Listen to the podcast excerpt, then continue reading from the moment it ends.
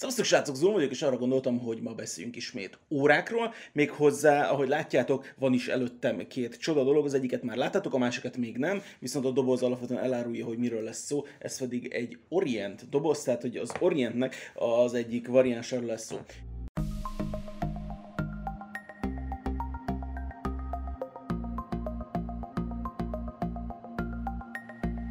Nem feltétlenül kell látni ezeket a dolgokat ahhoz, hogy az ember megértse, viszont a teljes élményhez nyilván nézzétek meg YouTube-on az adást, és akkor ott láttok képeket, meg minden ilyesmit. Anélkül, hogy nagyon belemennék az Orient történetébe, az előző Orientes videóban nagyjából elmondtam, amit a cégről alapvetően tudni érdemes, azt viszont mindenképpen tudni kell, hogy ugye majdnem 120 éves, egészen pontosan egy 901-es alapítás után 119 éves, és ugye a második világháború után 1950-ben alakult újra, és jelenleg bár önálló, önálló, mégis a, a Seiko Grouphoz tartozik, illetve a Seiko Epson Grouphoz tartozik, ezért is van például ennek a, a hátulján az, hogy a maga az Epson jelölés is. A, önmagában a Meko vonalról egy picit beszélni kell, mert elég sok a félreértés ezzel kapcsolatban, és úgy gondoltam, hogy, hogy mikor tisztázzuk, hogyha nem most. Sokan készpénznek vesznek mindent, amit az interneten találnak, mint például mondjuk ezt a videót is, és ugye az a helyzet, hogy az Orient gyár sosem adott egyik modelljének sem fantázia nevet. Ezek a fantázia nevek a rajongóktól jönnek. Még akkor sem, hogyha az Orient USA weboldalán találjátok, ez nem hivatalos információ. Ugyanis az a helyzet, hogyha megnézitek, a, és az egyetlen hivatalos gyár, tehát a gyárnak az egyetlen hivatalos oldala az orientkötőjelvacs.com. Tehát, hogy azt megnézitek, ott nem találtok sem a Mékó szóra, sem a Kamasura, sem a Kanóra, semmi ilyesmire nem találtok, még csak jelölés sem. Átnéztem a 130 oldalas leírást, amit a hivatalosan mellékelnek az órához, és nem szerepel egyik elnevezés sem. Nyilván a rajongók azért nevezik el az órákat, mert eléggé barátságtalan az elnevezése, ahogy az Orient forgalmaz az órákat. Ugye a, a, a, a Mékónak, illetve a Mékó 2-nek, amiről már volt szó, az ugye ilyen AA kötőjel A, A02, 002D és hasonló nevű nevek vannak, ez nyilván egyébként megjegyezhetetlen, és sokkal egyszerűbb kommunikálni róla, de ez picit olyan, mint amikor a, a nem tudom én, az egyes Rolex típusokról, például fóruokon beszélnek az emberek, és ott ugye egybetű különbség, az gyakorlatilag egy teljes modellt jelent, mert hogy ugye annyiról szól, hogy mondjuk kétszínű vagy egyszínű, hogy milyen szín, önmagában milyen színe van a számlapnak, ilyesmik. És itt is egyébként pont ugye ilyen almodellekről van szó. Szóval ennyit a, alapvetően a, a tisztázásról.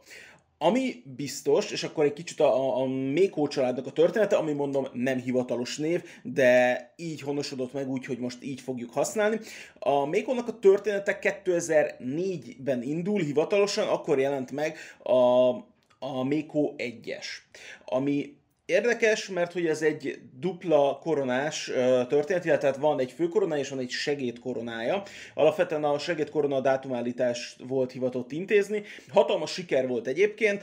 Nyilván hozta azokat a zsáner, tehát a, a búvárórás zsánerben kötelező dolgokat, amire a rajongók egyszerűen ráugrottak, és meg volt benne minden, ami ahhoz kellett, hogy, hogy a szíveket elhódítsa, jó minőségű volt és olcsó volt. Ez a, ez a két dolog, ami nagyon fontos volt, és egyébként megbízható volt. A benne lévő 46-43-as verk hozta nagyjából azokat a tolerancia határokat, amit egy hasonló, bár nála egyébként drágább uh, Seiko-tól például el lehetett várni. Úgyhogy ez, ez is az egyik oka annak, hogy uh, ilyen nagy népszerűségre tett szert. 2010-ben, tehát 6 évvel később jelent meg a Ray, ami még mindig ugyanúgy dupla koronás volt, viszont változott, a lünettája, és egy kicsit a számlap is. A számlapja az inkább Submarineres volt, a Mékónak eredendően 6-9-12-es jelölése volt, a Reinek nem, a Reinek ilyen, ilyen buvár jellegű volt. 200 métert ígértek mindig is, bár ezt tudjuk, hogy nem a hivatalos buvár minősítéses 200, de azért ez a gyakorlatilag minden napokban önmagában elég, úszáshoz elég, és akkor ezzel pedig ki lehet elégíteni nagyon széles tömegeket. 2014-ben megjelent egy érdekes dolog, volt egy subreddit uh, Amerikában, és az amerikai uh, Orient forgalmazó egy kérdőívet uh, osztott meg, ami egyébként a mai napig megtekinthető, és megkérdezte a vásárlókat, hogy mégis milyen, uh, milyen új modellt szeretnék, mert hogy mit szeretnék egy újabb modellben, és ez alapján megjelent az Orient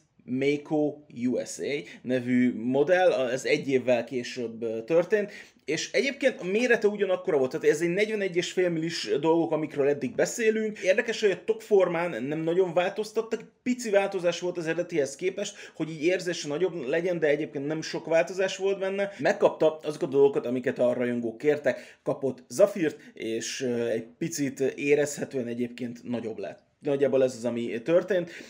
Ebben az évben még érkezett a 10 éves évforduló, mert ugye 2004 és 2010, tehát a 10 év telt el, érkezett egy sárga számlapos kiadása, ez még mindig a segédkoronás dolog, amiről beszélünk. Ezután következett a Meko 2, ez 2016. Ásványüveg volt, tehát nem kapta meg a, a USA-nek a zafírját. 41,5 milli volt, eltüntették a segédkoronát, és frissítettek a verken, ez egy, ez azóta is egyébként a teljes vonal ezt a verket használja, ez az F6922-es verk. Érdekes, hogy vannak oldalak, ahol kötőjelet tesznek be, meg pontot tesznek be, meg minden. A gyár így hivatkozik rá egyben pont és kötőjel nélkül.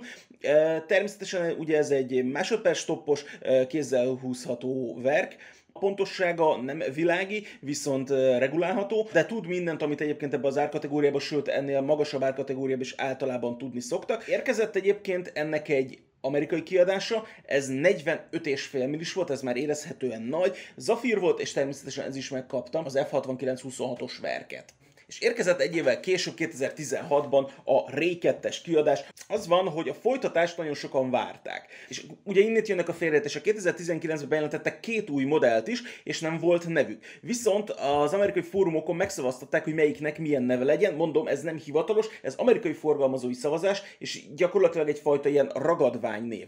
Az egyik megkapta a Kamashu nevet, a másik uh, pedig végül a Kano név esett. Er, eredetileg egyébként négy betű volt a Kano, de ma jelenleg két ennel írják, tehát hogy tehát öt betűs lett. A Kamashu-nak nevezett dolgot uh, kell szerintem Meko 3-nak hívni valójában. Teljesen egyértelműen arra vonatra ül föl, amire a 2004-ben elindult modellek, tehát gyakorlatilag ugyanaz a mérete a toknak, ugyanolyan a korona zárja, ugyanolyan a lünettája, ugyanolyan a számlaperrendezése, minden teljes méretében és hangulatában egyértelműen a Méko vonatra száll föl.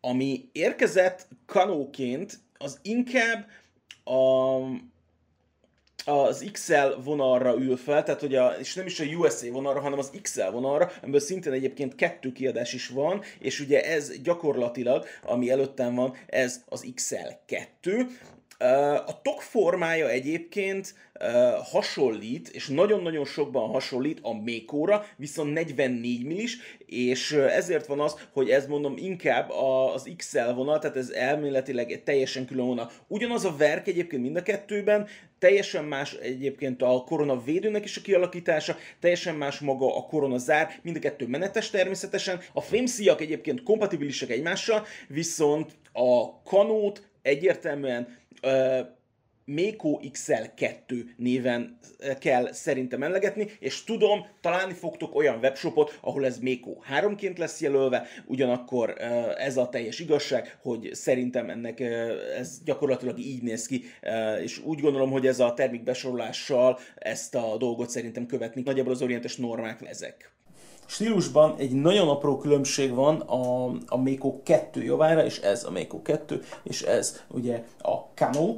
A, van a másodperc mutatón egy lehelletnyi kis piros. És egyébként ez az érdekesség, hogy ez a lehelletnyi kis piros, amit amúgy meg tudok mutatni szerintem, ugyanis ez a Mako 3-ban is benne van. Tehát konkrétan ezért ez az egyik érvem amellett, hogy amúgy a Mako 3-nak valójában ehhez van köze, és nem a Kanohoz. A Kanóról ez a dolog így egy az egyben le van hagyva, gyakorlatilag nincs meg neki ez a fajta dolga, az a kis kis lehelletnyi eh, pirosság egyébként nincs rajta. A, a mutatónak a végén, tehát így nem mártották bele szépen piros tintával, minden más egyébként ugyanúgy megvan rajta. Ami még érdekes, a kettőnek a szíja. A kettő szíja egyébként sokban hasonló, távolról egészen hasonlóan néznek ki, mégis azért jelentős különbségek vannak. Például a Mékonnak és a Rének a szíja alapvetően három részből áll, legalábbis a szemek, amik rajta vannak A, a kanónak a szíja ilyen szempontból érdekes,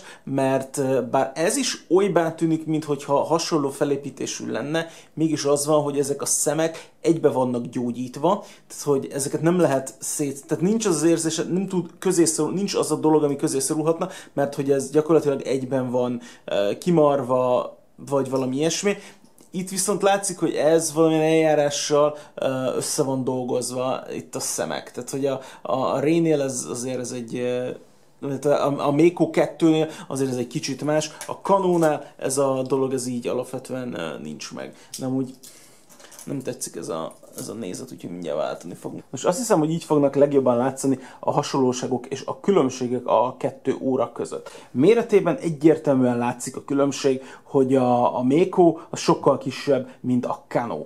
Ami még egyébként szembe tűnhet, hogyha oldalra fordítjuk a kettőt, a lünettának a kialakítása más. Mind a kettő írdalt, de az egyik az inkább, ahogy az angol hívja, ez a coin edge, tehát hogy ez ilyen, ilyen ez pénzszél írdalású, nem tudom ezt szebben mondani, a másik pedig csak egyszerűen írdalt.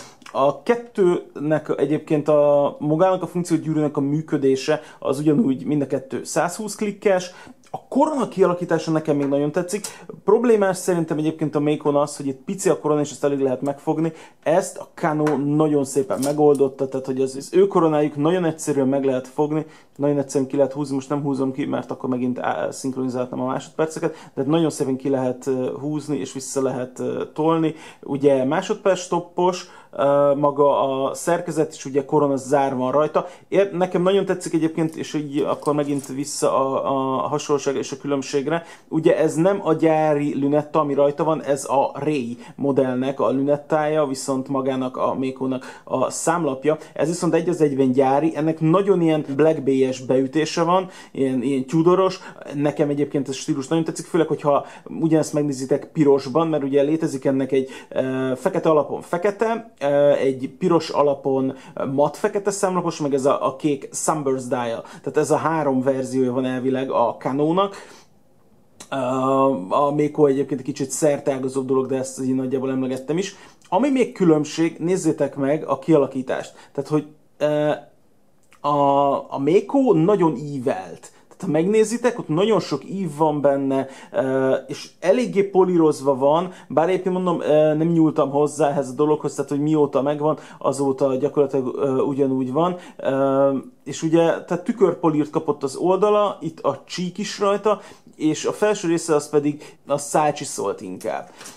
Ezek a, ugyanezek a felületek megvannak itt is, a Canon viszont sokkal szögletesebb. Tehát nézzétek meg, bár egyébként van benne egy nagyon enyhe ív, mégis inkább szögletes hatást kell. A Seiko-nak a szamurájára hasonlít egyébként, és az, hogy itt szöget zárnak be egymással, és nagyon látványos itt, uh, ahogy elüt az óratest magától a végszemtől. Mindenkettőnek kapcsos egyébként a végszeme. Itt, ez, itt is látjátok, hogy itt azért sokkal barátságosabban van ívelve. Ez nagyon, nagyon markánsak ezek a, ezek a derékszögek, hogy konkrétan még ki is emeli és a korona, és a korona védőknek a kialakítás is egyébként így fura. Igen, ilyen nem, tehát nyilván nem szúr meg semmi ilyesmi, de hogy így, így éles. Tehát konkrétan el van csippentve. Itt azért egy kicsit a a Mékon ez egy kicsit jobban ívelt, a másikon sokkal markánsabb ez a dolog szerintem. Ha már így a vastagságánál tartunk, mindkettőnek egyébként a vastagsága nagyjából hasonló, bár mivel a, a Canónak maga, a, tehát maga az óra teste sokkal nagyobb, ezért vékonyabbnak hat. Alapvetően itt megnézitek, nem igazán van a vastagságukban markáns különbség. Amit sajnálok, hogy mind a kettő Mind a kettőnek egyébként ásványüveggel van. Amikor megrendeltem, ugye a mindenféle specifikációk közötti összeütközés miatt elsőre én is azt gondoltam, hogy a Kano egyébként Zafir lesz, tehát hogy lényegében zafirofíliában szenvedek, imádom, hogyha zafir óráim vannak, és ez most megint nem az, viszont csak ezért valószínűleg nem fogom eladni, lehetséges, hogy inkább ezt fogom modoltatni, mert nagyon-nagyon sok tulajdonságában ez sokkal vonzóbb, mint amennyire a Mako 2 az. Na és akkor beszéljünk egy kicsit az árbeli különbségről. Érdekes, hogy jelenleg, ha órásboltba szeretném venni, a két óra között kevesebb, mint 10 forint különbség van, már pedig gyártási időben, meg korszakban azért egy világ választja el őket, meg szerintem alapvetően azért kinézetben is az van, hogy a Kano sokkal jobban néz ki, mint amennyire a Meko. Nagyjából olyan 60 ezer forint környékén lehet kapni még egyébként újonnan, tehát nem használtan, nem másodkézből Mékókat. A Canon pedig, ahogy néztem, olyan 72-73 ezer forint környékétől be lehet szerezni itthon. Lehet ennél egyébként sokkal drágább és tehát ez lehet 80, akár 90 ezer forintért is, de a 70-es árkaliberben szerintem már alapvetően meg lehet venni mindenféle kompromisszumok nélkül, és ez itt is igaz az, mint általában, hogy alapvetően a fémszíjas keressétek, utána a fémszí alapvetően, ha utólag akarjátok venni, akkor sokkal drágább. Ez az, amit én szerettem volna, még egy kicsit uh, ilyen, ilyen órás pornó, hogy akkor most mind a kettőt fölveszik, jó? És akkor megnézzük, hogy, hogy hogyan is mutatnak, közben leveszem az órát, ami rajtam volt. Dupla óra felvevés fog történni. Nos, nagyjából így tudnám szemléltetni a két órát egyszerre.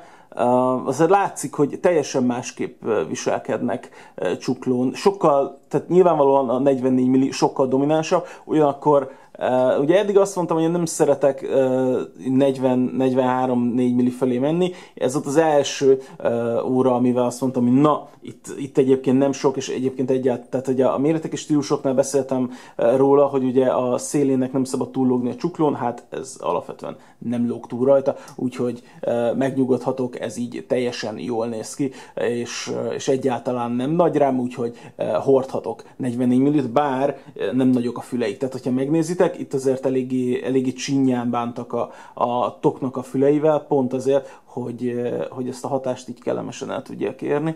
Pontosan ugyanakkor egyébként a tokfülek, mint amekkora az egyébként 41-es félmillis Mékónál, Mékó 2-nél volt nem követték el azt a hibát, hogy az órának a méretével arányosan növelték a fület, és a fülek ugyanakkorák maradtak, és ez így egyébként tökre ki is adta magát. A Keno valószínűleg maradni fog az órás gyűjteményemben, és így bekerül a dobozba, meg a mindennapi rotációban. Na, ez amit szerettem volna, örülök, hogy itt voltatok, és a hozzászólások alatt pedig várom, hogy mi a véleményetek az egész témáról és magáról az óráról.